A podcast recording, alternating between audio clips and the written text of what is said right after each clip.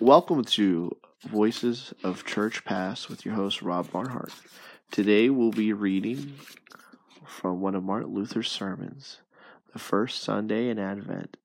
It is on the text, Matthew 21, verses 1 through 9.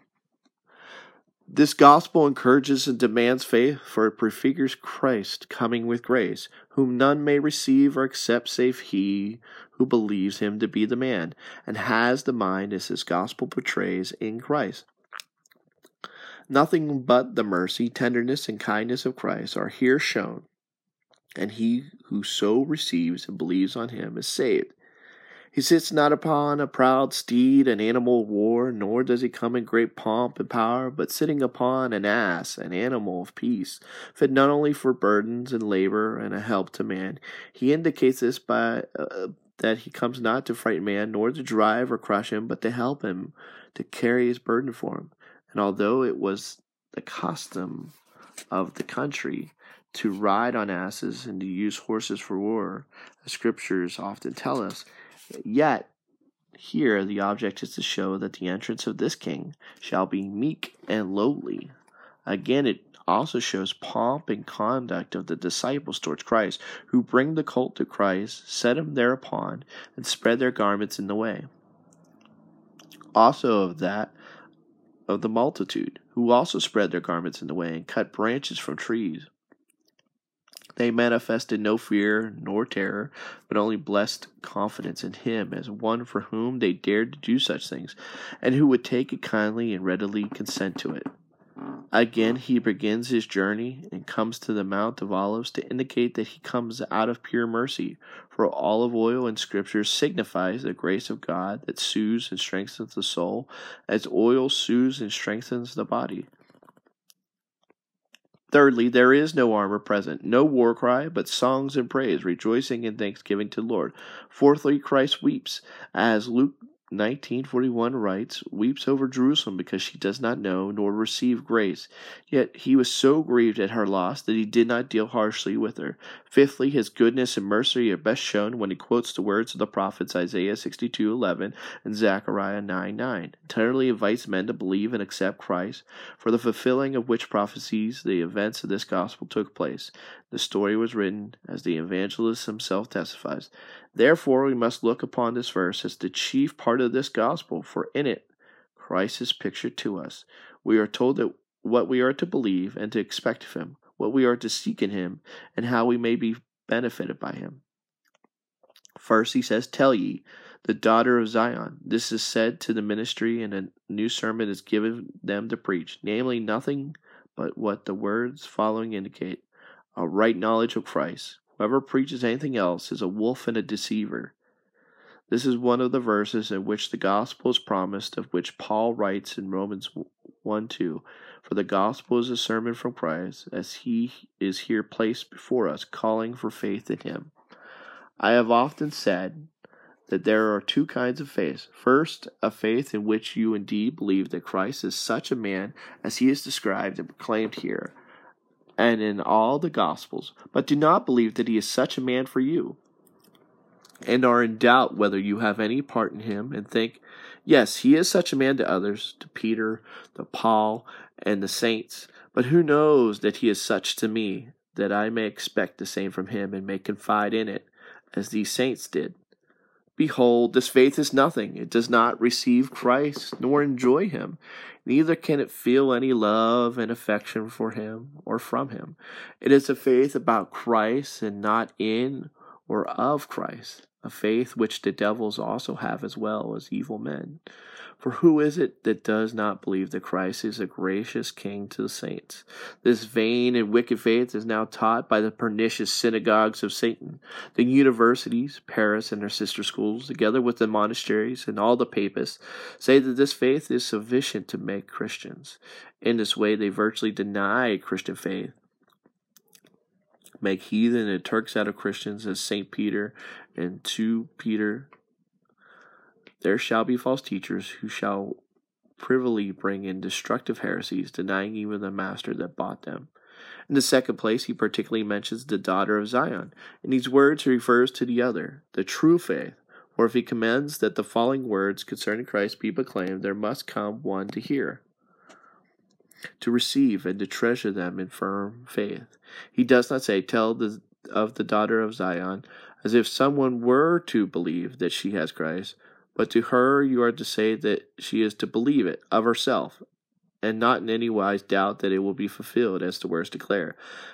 That alone can be called Christian faith, which believes without wavering that Christ is the Savior, not only to Peter and to the saints, but also to you. Your salvation does not depend on the fact that you believe Christ to be the Savior of the godly, but that he is Savior to you and has become your own. Such a faith will work in you love for Christ and joy in him, and good works will naturally follow.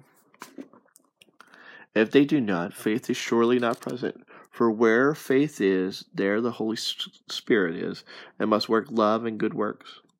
This faith is condemned by the apostate and rebellious Christians, the Pope, bishops, priests, monks, and universities. They call it arrogance to desire to be like the saints.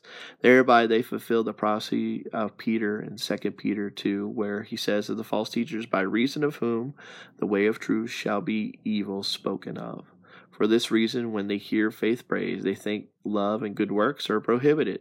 In their great blindness, they do not know what faith, love, and good works are. If you would be a Christian, you must permit these words to be spoken to you and hold fast to them. Believe without a doubt that you will experience what they say. You must not consider it arrogance, and this that you are like the saints, but rather a necessary humility and despair, not of God's grace, but of your own worthiness. Under penalty of the loss of salvation, does God ask for boldness towards his proffered grace? If you do not desire to become holy like the saints, where will you abide? That would be arrogance if you desired to be saved by your own merit and works, as the papists teach. They call that arrogance which is faith, that faith which is arrogance, poor, miserable, deluded people. If you believe in Christ and his advent, it is the highest praise and thanks to God. Be holy. If you recognize love and magnify his grace and work in you, and cast aside and condemn self and the works of self, then you are a Christian. We say, I believe in the holy Christian church, the communion of saints. Do you desire to be part of the holy Christian church and the communion of saints? You must also be holy as she is, yet not of yourself, but through Christ alone, in whom all are holy. Thirdly, he says, behold, with this word he rouses us at once from sleep and unbelief, as though he had something great, strange, or remarkable to offer, something we have long wished for, now would receive with joy. Such waking up is necessary for the reason that everything that concerns faith is against reason and nature. For example, how can nature and reason comprehend that such a one should be king of Jerusalem? Who enters in such poverty and humility as to ride upon a borrowed ass? How does such an advent become a great king? But faith is of the nature that it does not judge nor reason by what it sees or feels, but by what it hears. It depends upon the word alone, not on vision or sight. For this reason, Christ was received as a king only by the followers of the word of the prophet, by the believers in Christ. By those who judge and receive his kingdom, not by sight, but by the Spirit. These are the true daughters of Zion, for it is not possible for those not to be offended in Christ, who walk by sight and feeling, and do not adhere firmly to the word. Let us receive first and hold fast this picture in which the nature of faith is placed before us. For as the appearance and object of faith, as here presented, is contrary to nature and reason, so the same ineffectual and unreasonable appearance is to be found in all articles and instances of faith. It would be no faith if it appeared and acted as faith acts, and as the words indicate. It is faith because it does not appear and deport itself as faith, and as the words declare. If Christ had entered in splendor like a king of earth, the appearance and the words would have been according to nature and reason, and would have seemed to the eye according to the words. But then there would have been no room for faith. He who believes in Christ must find riches and poverty, honor and dishonor, joy and sorrow, life and death, and hold fast to them. In that faith which clings to the word and expects such things. Fourthly, thy king. Here he distinguishes this king from all other kings. It is thy king, he says, who was promised to you. whose own you are, who alone shall direct you, yet in spirit and not in the body. It is he for whom you have yearned from the beginning, whom the fathers have desired to see, who will deliver you from all that has hitherto burdened and troubled and held you captive. Oh, this is a wonderful, comforting word to the believing heart. For without Christ, man is subjected in many raging tyrants, who are not kings but murderers, at whose hand he suffers great misery and fear.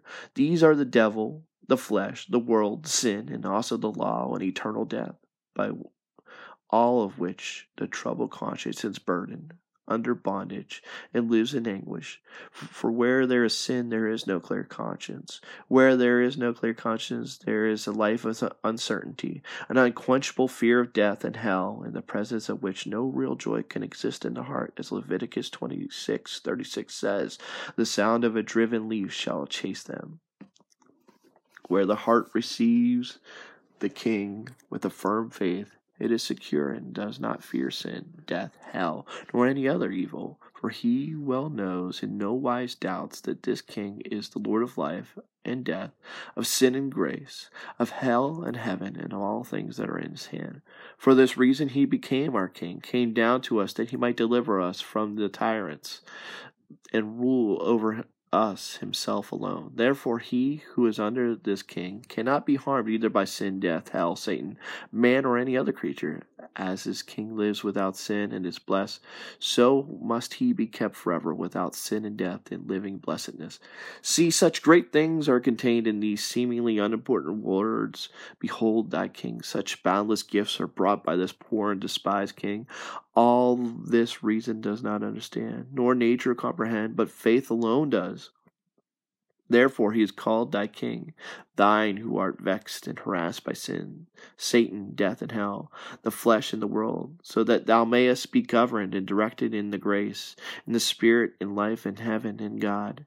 With this word, therefore, he demands faith in order that you may be certain that he is such a King to you, has such a kingdom, and has come and is proclaimed for this purpose. If you do not believe this of him, you will never acquire such faith by any works of yours. What you think of him, you will have. What you expect of him, you will find. And as you believe, so it shall be to you. He will still remain what he is, the King of life, of grace, and of salvation, whether he is believed on or not. Fifthly, he cometh. Without a doubt, you do not come to him and bring him to you. He is too high, too far from you. With all your effort, work, and labor, you cannot come to him, lest you boast, as though you had received him by your own merit and worthiness. No, dear friend, all merit and worthiness is out of the question, and there is nothing but demerit and unworthiness on your side, nothing but grace and mercy on his. The poor and the rich here come together, as Proverbs 22:2 says. But by this are condemned all of those infamous doctrines of free will, by which come from the Pope, universities, and monasteries. For all their teaching consists in that we are to begin and lay the first stone. We should, by the power of free will, first seek God, come to him, run after him, and acquire his grace. Beware of this poison. It is nothing but the doctrine of devils, by which all the world is betrayed.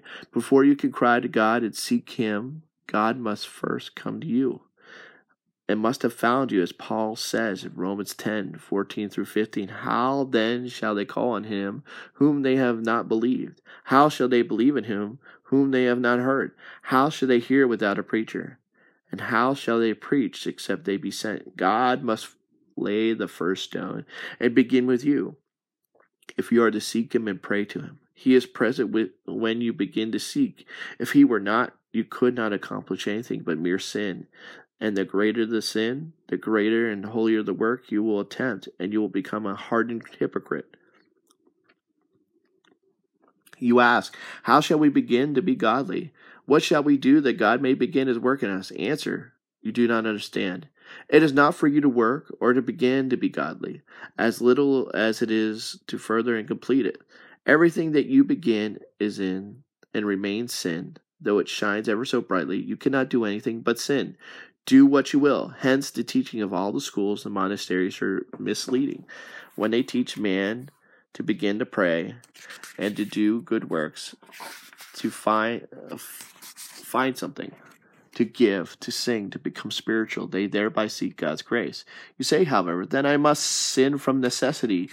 If by my free will I work and then live without God, and I could not avoid sin no matter what I would do. Answer, truly it is so that you must remain in sin, do what you will, and that everything is sin you do alone out of your own free will. For if out of your own free will you might avoid sin and do that which pleases God, what need would you have of Christ?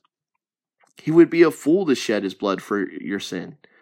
If you yourself were so free and able to do what ought that is not sin, from this you learn how the universities and monasteries with their teachings of free will and good works do nothing else but darken the truth of God, so that we know not what Christ is, what we are, what our condition is. They lead the whole world with them into the abyss of hell. It is indeed time that we eradicate from earth all chapters and monasteries.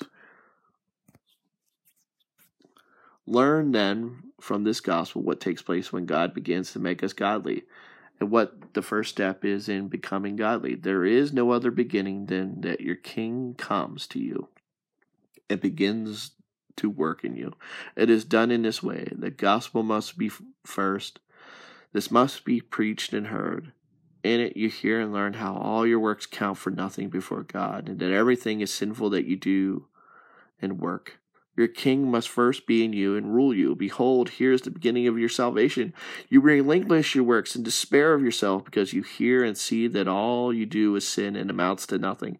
As the gospel tells you, you receive your King in faith, cling to him, implore his grace, and find consolation in his mercy alone. But when you hear and accept this, it is not your power but God's grace that renders the gospel fruitful in you, so that you believe that you and your works are nothing. For you see how few there are who accept it, so that Christ weeps over Jerusalem, and as now the papists are doing, not only refuse it, but condemn such doctrine. For they will not have all the works to be sin. They desire to lay the first stone and rage and fume against the gospel.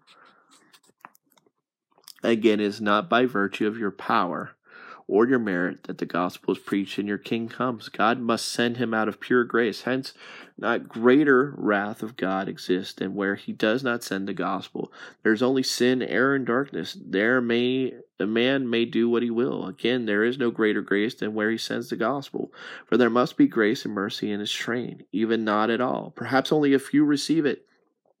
Thus, the Pope's government is most terrible wrath of God, so that Peter calls them the children of execration, for they teach no gospel, but mere human doctrine of their own works, as we alas see in all the chapters, monasteries, and schools. This is what is meant by thy King cometh. You do not seek him, but he seeks you. You do not find him, he finds you. For the preachers come from him, not from you. Their sermons come from him, not from you. Your faith comes from him, not from you. Everything that faith works in you comes from him, not from you. And where he does not come, you remain outside. And where there is no gospel, there is no God, but only sin and damnation. Free will may do, suffer, work, and live as it may and can. Therefore you should ask where to begin to be godly. There is no beginning, except where the King enters and is proclaimed. Sixthly, he cometh unto thee. Thee. What does this mean? Is it not enough that he is your King? If he is yours, how can he say he comes to you? All this is stated by the prophet to present Christ in an enduring way and invite to faith. It is not enough that Christ saves us from the rule and tyranny of sin, death, hell, and becomes our King, but he offers himself to us for our possession, that whatever he is and has may be ours. As St. Paul writes, Romans 8:32, he that spared not his own son, but delivered him up for us all, how shall he not also with him freely give us all things? Hence the daughter of Zion has twofold gifts from Christ. The first is faith in the Holy Spirit, in the heart of which she becomes pure and free from sin. The other is Christ himself, that she may glory in the blessing given by Christ, as though everything Christ is and has were her own, and that she may rely upon Christ as upon her own heritage.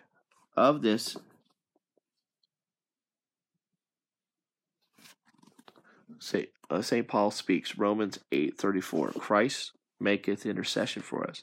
If he maketh intercession for us, he will receive us, and he will receive him as our Lord. And 1 Corinthians 1-30, Christ was made unto us wisdom from God, and the righteousness and sanctification and redemption. The twofold gifts, Isaiah speaks in 40 verses 1-2, comfort ye my people, saith your God, speak ye comfortably to Jerusalem, and cry unto her that her warfare is accomplished, and her iniquity is pardoned, for she hath received of Jehovah's hand double for all her sins. Behold, this means that he comes to you for your welfare as your own, and that he is your king. You receive grace from him into your heart, so that he delivers you from sin and death, and thus becomes your king, and you his subject. And coming to you, he becomes your own, so that you partake of his treasures as a bride. By the jewelry the bridegroom puts on her, becomes partner of his possessions. Oh, this is joyful, comforting form of speech. Who would despair and be afraid of death and hell if he believes in these words and wins Christ as his own? Seventhly, meek. This word is to be especially noticed, and it comforts the sin-burdened conscience. Sin naturally makes a timid conscience, which fears God and flees, as Adam did in paradise. It cannot endure the coming of God, and knowing and feeling that God is an enemy of sin severely punishes it. Hence it flees and is afraid when God is only mentioned. It is concerned lest he go at it tooth and nail, in order that such delusion and timidity may not pursue us. He gives us the comforting promise that this king comes meekly, as if he would say, do not flee and despair, for he does not come now as he came to Adam, to Cain, at the flood, at Babel, to Sodom and Gomorrah, nor as he came to the people of Israel, Mount Sinai. He comes not in wrath, does not wish to reckon with you and demand his debt. All wrath is laid aside, nothing but tenderness and kindness remain. He will now deal with you, so that your heart will have pleasure, love, and confidence in him, that henceforth you will much more abide with him and find refuge in him than you feared him and fled from him before. Behold, it is nothing but meekness to you. He is a different man. He acts as if he were sorry ever to have made you afraid and caused you to flee from his punishment and wrath. He desires to reassure and comfort you and bring you to himself by love and kindness. This means to speak consolingly to a sin-burdened conscience. This means to preach Christ rightly and to proclaim his gospel. How is it possible that such a form of speech should not make a heart glad and drive away all fear of sin, death, hell? Establish a free, secure, and good conscience that henceforth gladly do all and more than is commanded. The evangelist, however, altered the words of the prophet slightly. The prophet says in Zechariah 9:9, Rejoice greatly, O daughter of Zion. Shout, O daughter of Jerusalem. Behold, thy king cometh unto thee. He is just and having salvation, lowly, and riding upon an ass, even upon a colt, the foal of an ass. The evangelist expresses the invitation to joy and exultation briefly in these words, Tell the daughter of Zion. Further on, he leaves out the words just and having salvation. Again, the prophet says he is lowly. The evangelist says he is meek. The prophet says upon the colt, the foal of an ass. He mentions the last word in the plural number. The evangelist says upon the colt, the foal of an ass, that is used for daily and burden-bearing labor. How shall we harmonize these accounts? First, we must keep in mind that the evangelists do not quote the prophets word by word. It's enough for them to have the same meaning and show the fulfillment directly. And it's directing us to the Scriptures so that we ourselves may read what they omit. See for ourselves that nothing was written which is not richly fulfilled. It is natural also that he who has the substance and the fulfillment does not care so much for the words. Thus we often find that the evangelists quote the prophets somewhat changed, yet it is done without detriment to the understanding and intent of the original. To invite the daughter of Zion, the daughter of Jerusalem, to joy in gladness, the prophet abundantly gives us to understand that the coming of this king is most comforting to every sin-burdened conscience, since he removes all fear and trembling, so that the men do not flee from him and look upon him as a severe judge, who will press them with the law, as Moses did, so that they could not have a joyful conscience of God. as the knowledge and realization of sin naturally come from the law, but he would arouse them with this first word to expect from him all grace and goodness. For what other reason should he invite them to rejoice and command them, even to shout and be exceedingly glad? So he tells this command of God to all who are in sorrow and fear of God. He also shows that it is God's will and full intent and demands that they entertain joyful confidence in him against natural fear and alarm. And this is the natural voice of the gospel, which the prophet begins to preach, as Christ speaks likewise in the gospel. And the apostles always admonished to rejoice in Christ, as we shall hear further on. It is also full of meaning that he comes from the Mount of Olives. We shall notice that this grace, on the account of its greatness, might be called a mountain of grace, a grace which is not only a drop or a handful, but grace abundant and heaped up like a mountain. He mentions the people twice, while the evangelist says only once, daughter of Zion, for it is one people, daughter of Zion and daughter of Jerusalem, namely the people of the same city who believe in Christ and receive him. As I said before, the evangelist quotes the scriptures only briefly and invites us to read them ourselves, find out more there for ourselves. That the evangelist does not invite to joy like the prophet, but simply says, tell it to the daughter of Zion. He does it to show how the joy and exultation shall be carried on. None should expect bodily, but spiritual joy, a joy that can be gathered alone from the word by faith of the heart. From a worldly aspect, there is nothing joyful in Christ's entrance. His spiritual advent must be preached and believed, that is, his meekness. This makes man joyful and glad. The prophet gives Christ three titles, lowly, just, and having salvation, while the evangelist has only one, meek. It's again done for brevity's sake. He suggests more than he explains. It seems to me that the Holy Ghost led apostles and evangelists to abbreviate passages of scriptures for their purpose, that we might be kept close to the Holy Scriptures, not set a bad example for future exegetes who make many words outside of scriptures, and thereby draw us secretly from the scriptures to human doctrines.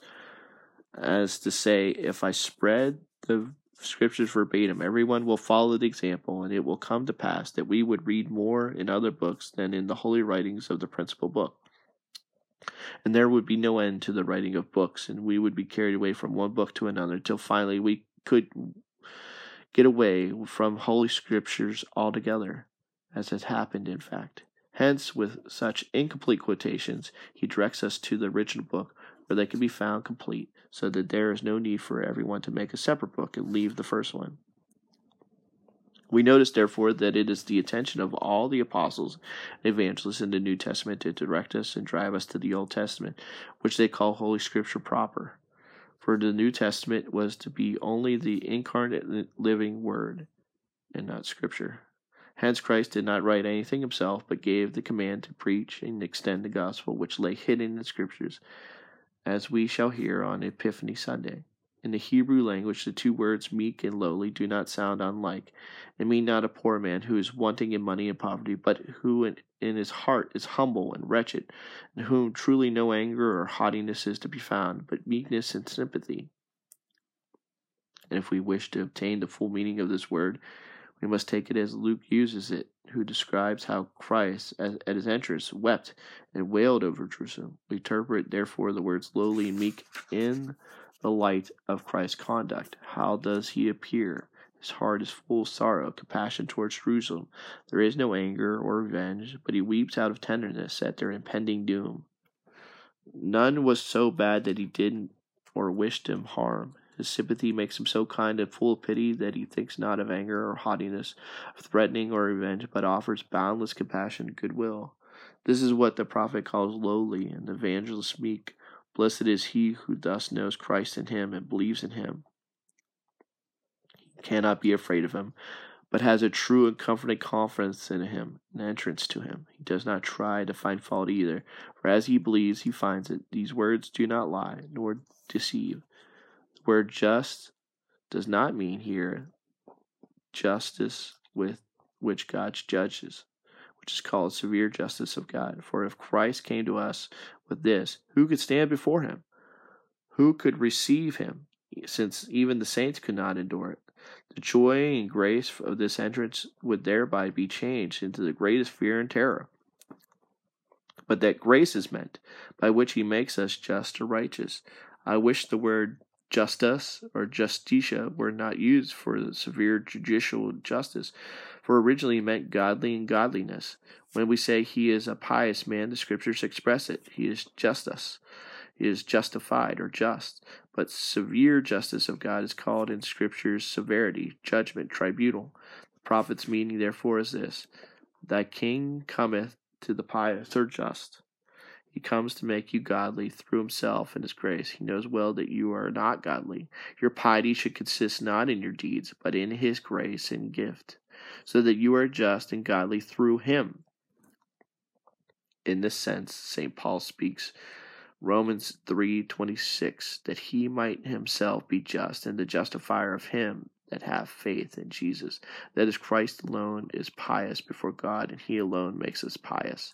Also Romans 1:17, for therein is revealed a righteousness of God from faith unto faith. That is the godliness of God, namely his grace and mercy, by which he makes us godly before him. It's preached in the gospel. You see in this verse from the prophet that Christ is preached for unto us righteousness, that he come godly and just, and we become godly and just by faith. Note this fact carefully, that when you find in the scriptures the word God's justice, it is not to be understood of the self-existing in imminent justice of God as the papists and many of the fathers held, lest you be frightened. But according to the usage of Holy Writ, it means the revealed grace and mercy of God through Jesus Christ in us, by means of which we are considered godly and righteous before him. Hence it is called God's justice, or righteousness effected not by us, but by God through grace, just as God's work, God's wisdom, God's strength, God's word, God's mouth signifies what he works and speaks in us. All this is demonstrated clearly by St. Paul in Romans 1:16. I am not ashamed of the gospel of Christ, for it is the power of God which works in us, strengthens us unto salvation to everyone that believeth. For therein is revealed a righteousness of God, as it is written in Habakkuk 2:4, the righteous shall live by his faith. Here you see that he speaks of the righteousness of faith, and calls the same righteousness of God preached in the gospel, since the gospel teaches nothing else but that he who believes has grace and is righteous before God and is saved. In the same manner you should understand Psalms 31:1. Deliver me in thy righteousness, i.e. by thy grace, which makes me godly and righteous. The word Savior or Redeemer compels us to accept this as the meaning of the little word just. For if Christ came with severe justice, he would not save anyone, but condemn all, as they are all sinners and unjust. But now he comes to make not only just and righteous, but also blessed all who receive him, that he alone, as the just one and the Savior, be offered graciously to all sinners out of unmerited kindness and righteousness. When the evangelist calls the steed a burden-bearing, working foal of an ass, he describes the animal the prophets mean. He wants to say the prophecy is fulfilled in this burden-bearing animal. It's not a special animal trained for this purpose. According to the country's custom, riding animals are trained. And when the prophet speaks of a foal of an ass, it is his meaning that it was a colt, but not a colt of a horse. This has been an excerpt of Luther's sermon from the first Sunday in Advent, touching upon the text of Matthew 21, verses 1 through 9. I hope you enjoy this reading from one of Martin Luther's sermons. Soon you will receive the second official episode, where I will read the second sermon from the second Sunday in Advent. I will read a section in which the title is The Comfort Christians Have When These Signs Appear, and it speaks of how we are to have heart in the face when the end of days arrives. This has been Voices of Church Past. I am your host, Rob Barnhart.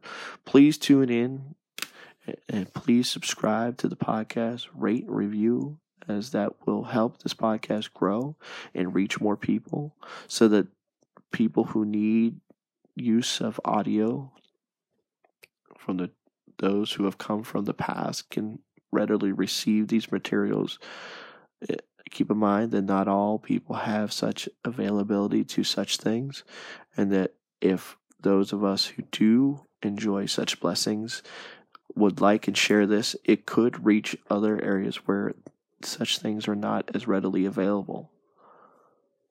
But in order for that to happen, you must support it. I only ask that you subscribe, rate, and review. Thank you so much for listening to the podcast. Till next time, may God bless you and keep you steadfast in the faith once given to the saints, so that I can see you all again on the great day, the great resurrection, where all believers shall rise together and see each other once again, free from sin, free from this world, able to worship and glorify God and love each other as we ought. Till then, take care and God bless.